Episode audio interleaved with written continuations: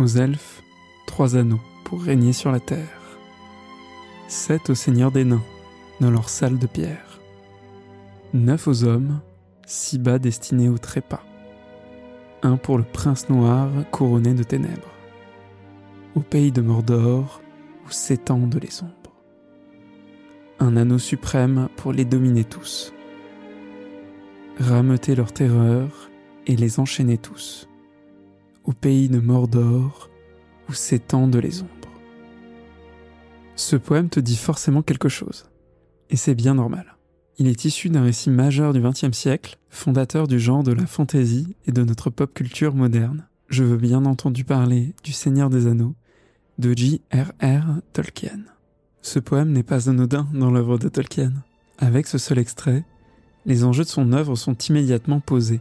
On comprend qu'on est face à un monde vaste, occupé par plusieurs espèces fantastiques. Un monde faisant face à un péril noir, prêt à jaillir du territoire où il se terre on expose également l'enjeu du récit à venir, l'anneau unique, qui condamnera le monde s'il tombe entre de mauvaises mains. Tout le génie de Tolkien est condensé dans ce poème. Un génie qui réussit à créer l'un des mondes de fantaisie les plus vastes et les plus documentés jamais réalisés. Aujourd'hui, dans Origin Story, et à l'occasion de la diffusion de la nouvelle série inspirée des écrits de Tolkien, Les Anneaux de Pouvoir, on va tenter de sonder les inspirations du Seigneur des Anneaux. Et tu vas voir, ça va pas être de la tarte.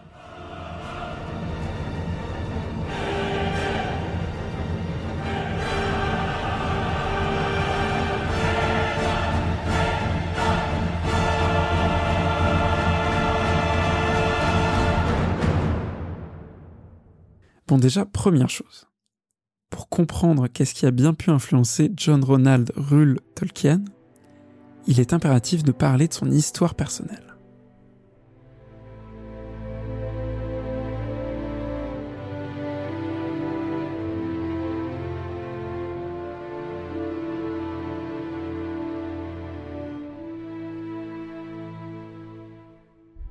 Né le 3 janvier 1892 en Afrique du Sud, de l'union entre Arthur Rule Tolkien et sa femme, Mabel Suffield, il connaît une enfance assez difficile. À ses trois ans, sa mère décide de quitter l'Afrique du Sud avec ses enfants en laissant son mari en arrière, trop accaparé par son métier de banquier. Ce dernier décédera quelques mois après le retour de sa famille en Angleterre, les laissant dans une grande précarité qui poussera Mabel à retourner s'installer chez ses parents avec Ronald et son frère Hilary. Sa mère souhaite donner la meilleure éducation possible à ses enfants et les pousse à lire et leur enseigne des rudiments de botanique et de langue. Ronald est particulièrement intelligent, curieux, sociable et se fait déjà remarquer comme étant un brillant élève dans son école. Malheureusement, sa mère mourut de complications liées à son diabète en 1904, complètement lâché par sa famille pour s'être converti au catholicisme. Ronald avait 12 ans. Cet événement modifiera largement son rapport à la religion, au point, on le verra un peu plus tard, d'avoir un fort impact sur ses futurs ouvrages.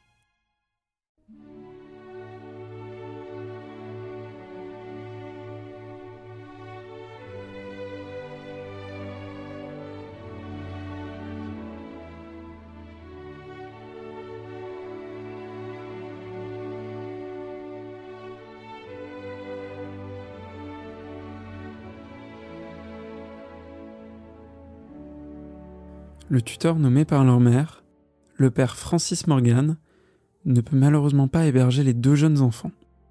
Une tante par alliance les recueillit alors, et les frères peuvent ainsi continuer leurs études. C'est à cette époque que Ronald va pleinement tomber en amour pour l'apprentissage des langues. Il apprend notamment le gothique et le vieux norrois pour lire l'épopée du héros Sigurd en langue originale, s'il vous plaît. Plus tard, cet intérêt constituera une base pour ses études en philologie, c'est-à-dire l'étude historique d'une langue par l'analyse critique de textes. En 1908, il rencontre pour la première fois une certaine Edith Bratt, dont il tombera amoureux. Mais son tuteur, un prêtre catholique, ne peut permettre que son pupille s'amourage d'une jeune protestante. Il interdira donc à Tolkien de voir Edith, sans quoi il mettra un terme au financement de ses études. En 1913, alors majeur et libéré des pressions du père Francis, il demandera la main d'Edith, qui acceptera et se convertira au catholicisme. Leur histoire d'amour ne prendra fin qu'à la mort d'Edith en 1971. Quelques mois après avoir célébré ses fiançailles avec sa femme en janvier 1914, la Première Guerre mondiale éclate.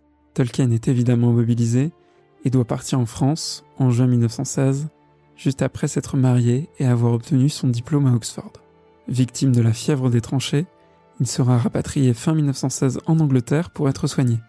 Deux de ses meilleurs amis, Rob Gilson et J.B. Smith, n'auront pas autant de chance et mourront sur le front, ce qui affligera et marquera profondément le futur auteur du Seigneur des Anneaux.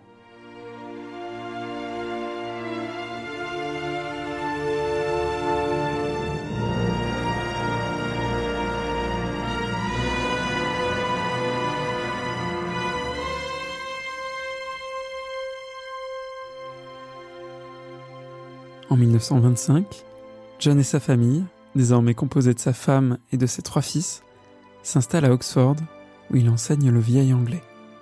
La famille Tolkien restera dans leur maison du 20 Northmoor Road jusqu'en 1945.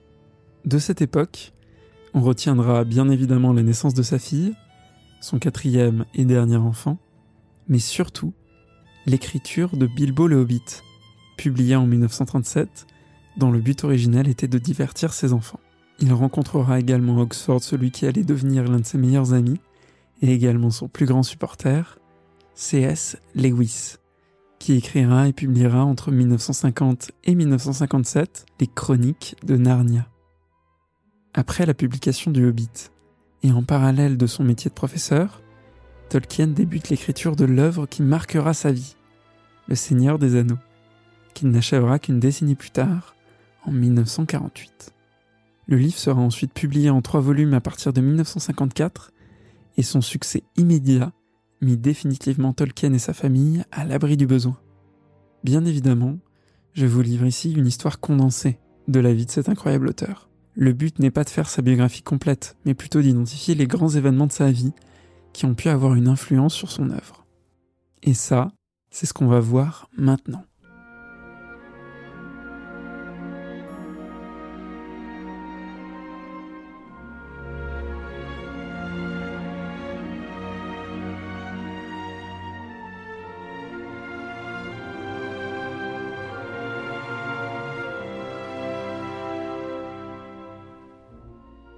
D'abord, tout le monde le sait.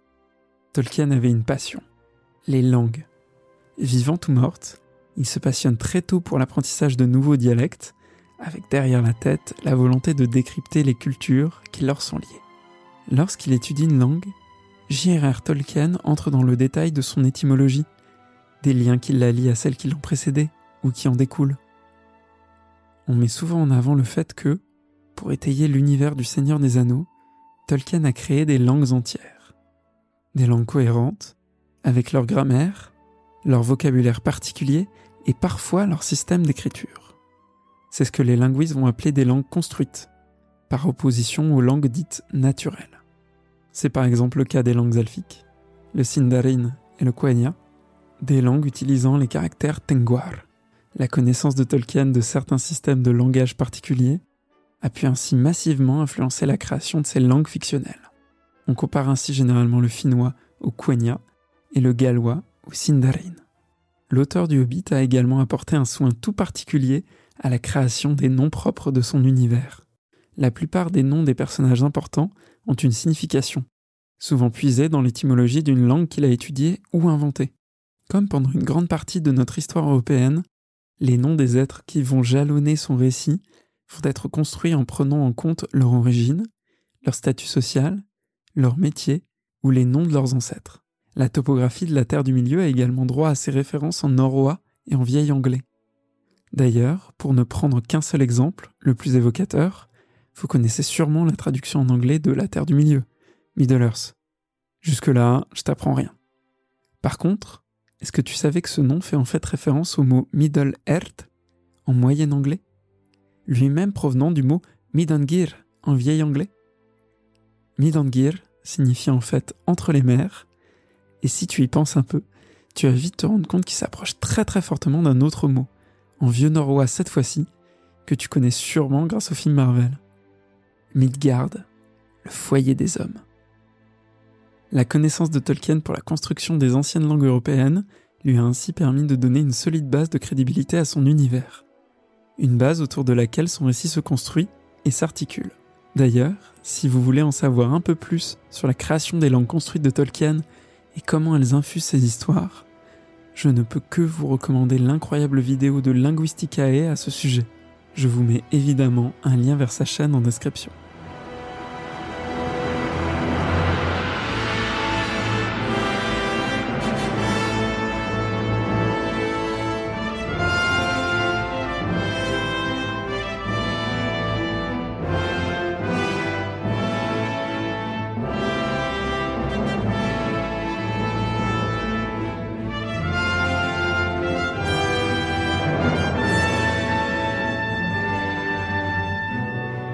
Mais pourquoi Tolkien s'intéressait-il tant aux langues? Quand j'ai commencé mes recherches sur le bonhomme, je suis rapidement tombé sur une de ses citations. Un seul rêve est plus puissant qu'un millier de réalités. Je ne la connaissais pas et j'avoue que, en tant que grand amoureux d'histoire de fiction, elle m'a percuté. Au-delà d'être l'un des plus grands conteurs du XXe siècle, Tolkien a toujours été un immense amateur d'histoire. Sa passion pour les langues découle assez directement de sa curiosité pour les anciens contes et légendes qui ont façonné les cultures anglo-saxonnes, germaniques et nordiques. D'abord fasciné par la mythologie arthurienne et les récits comme Gauvin et le Chevalier Vert, il se passionne en grandissant pour les œuvres comme la Volsunga Saga, l'Eda de Snorri ou encore la légende de Beowulf, dont il proposera d'ailleurs une analyse révolutionnaire au cours de sa carrière universitaire. Si on peut trouver des similitudes très directes entre certains éléments de ces récits et la mythologie du Seigneur des Anneaux, il est important de rester prudent. Assez paradoxalement, Tolkien n'aimait pas beaucoup que ses récits soient comparés à d'autres plus anciens. Il était très soucieux de maîtriser le sous-texte de ses histoires et avait peur que certaines analyses littéraires leur donnent des significations qu'il n'appréciait pas. Et oui, Tolkien publie Bilbo en 1937 et le premier tome du Seigneur des Anneaux en 1954. Donc, dans une période fortement marquée par le nazisme, dont une partie des mythes fondateurs sont inspirés des légendes germaniques et nordiques. On peut donc imaginer que nier toute référence directe à ces mythes permet à Tolkien de prendre des distances vis-à-vis de courants politiques qu'il désapprouve, et cela en réaffirmant l'aspect original de sa mythologie. Malgré ça, on ne peut que constater les similitudes entre l'œuvre de Tolkien et les grands textes qu'il a découverts enfant et adolescent. D'abord, la figure de l'anneau comme objet magique et maudit peut être retrouvé dans la Volsunga saga. Dans cette saga islandaise datant du XIIIe siècle, un anneau maudit, retrouvé par le clan Volsung, finit par détruire chacun de ses membres. Dans l'Eda de Snorri, sorte de guide de la mythologie nordique également daté du XIIIe siècle, on retrouve l'anneau Dropnir, forgé par les nains, qui a pour particularité de permettre de créer d'autres anneaux. Son nom un peu rigolo signifie d'ailleurs littéralement celui qui goûte on n'est vraiment pas si loin du un anneau suprême pour les dominer tous, non? En parlant d'artefacts, on pourrait aussi citer les grosses similitudes entre Anduril, la lame d'Aragorn, et l'épée du roi Sigmundr, évoquée dans la Volsunga. Deux épées brisées au combat, qui seront reforgées par les héritiers de leurs premiers propriétaires. Le bestiaire de Tolkien s'inspire également énormément des mythes nordiques. On pourrait évidemment citer les différentes races anthropomorphes qui peuplent la Terre du Milieu, comme les nains ou les elfes, mais il est surtout très intéressant de s'arrêter un petit moment sur les dragons.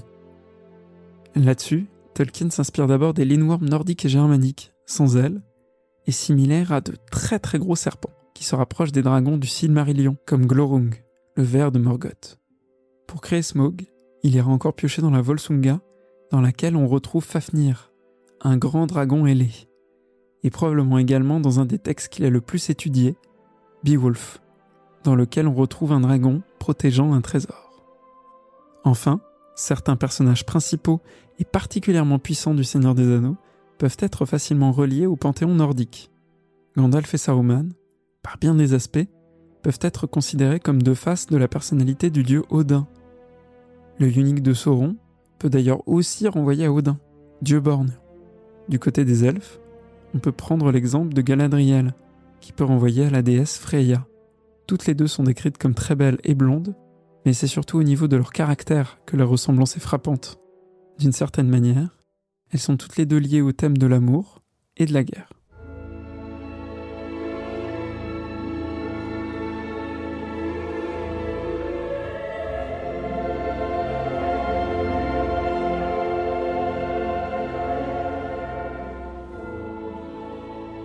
Je voulais terminer cet épisode sur une dernière influence que Tolkien a souvent contestée, ses propres expériences de vie. L'auteur anglais est toujours resté très distant lorsqu'on évoquait avec lui la question, expliquant que Le Seigneur des Anneaux n'était en aucun cas une œuvre autobiographique. On peut néanmoins penser que sa vie a suffisamment infusé son œuvre pour qu'on puisse percevoir quelques bribes de l'homme derrière son texte. Son rapport à la religion, hérité de sa mère, se fait ainsi ressentir dans la construction de son monde, très manichéen, où les zones de gris sont rares et où chacun finira par prendre parti pour le camp de la lumière ou celui de l'obscurité. On pourrait aussi supposer que l'amour interdit qu'il connaît dans sa jeunesse a pu inspirer les relations de certains de ses personnages. On pense évidemment à Aragorn et à Arwen, un humain et une elfe, que le temps finira inévitablement par séparer. La mort a aussi une place très importante dans les écrits de Tolkien. Si on peut citer l'inégalité entre les elfes, immortels qui traversent les siècles, et les humains, éphémères de nature, qui renvoie certainement à l'opposition entre les morts et ceux qui restent, je pense qu'il est surtout intéressant de revenir sur la mort inattendue de Gandalf.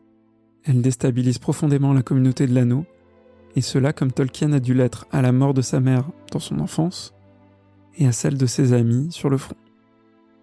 Je vais finir avec une citation de Tolkien qui se comparait souvent à un hobbit. Je suis moi-même un hobbit, en tout, sauf en taille. J'aime les jardins, les arbres, les cultures non mécanisées. Je fume la pipe. J'aime la bonne nourriture simple, pas congelée, et je déteste la cuisine française. J'aime les gilets brodés, les champignons. Je ne voyage guère et j'ai un sens de l'humour très simple. Cette analogie ne signifie pas que Tolkien a construit ce peuple en regard de ses propres habitudes, mais plutôt qu'il considérait sa vie comme ordinaire, en comparaison des récits légendaires qu'il aimait profondément. C'est finalement paradoxalement peut-être son calme et son amour des choses simples qui l'ont aidé à concevoir une œuvre aussi épique que le Seigneur des Anneaux.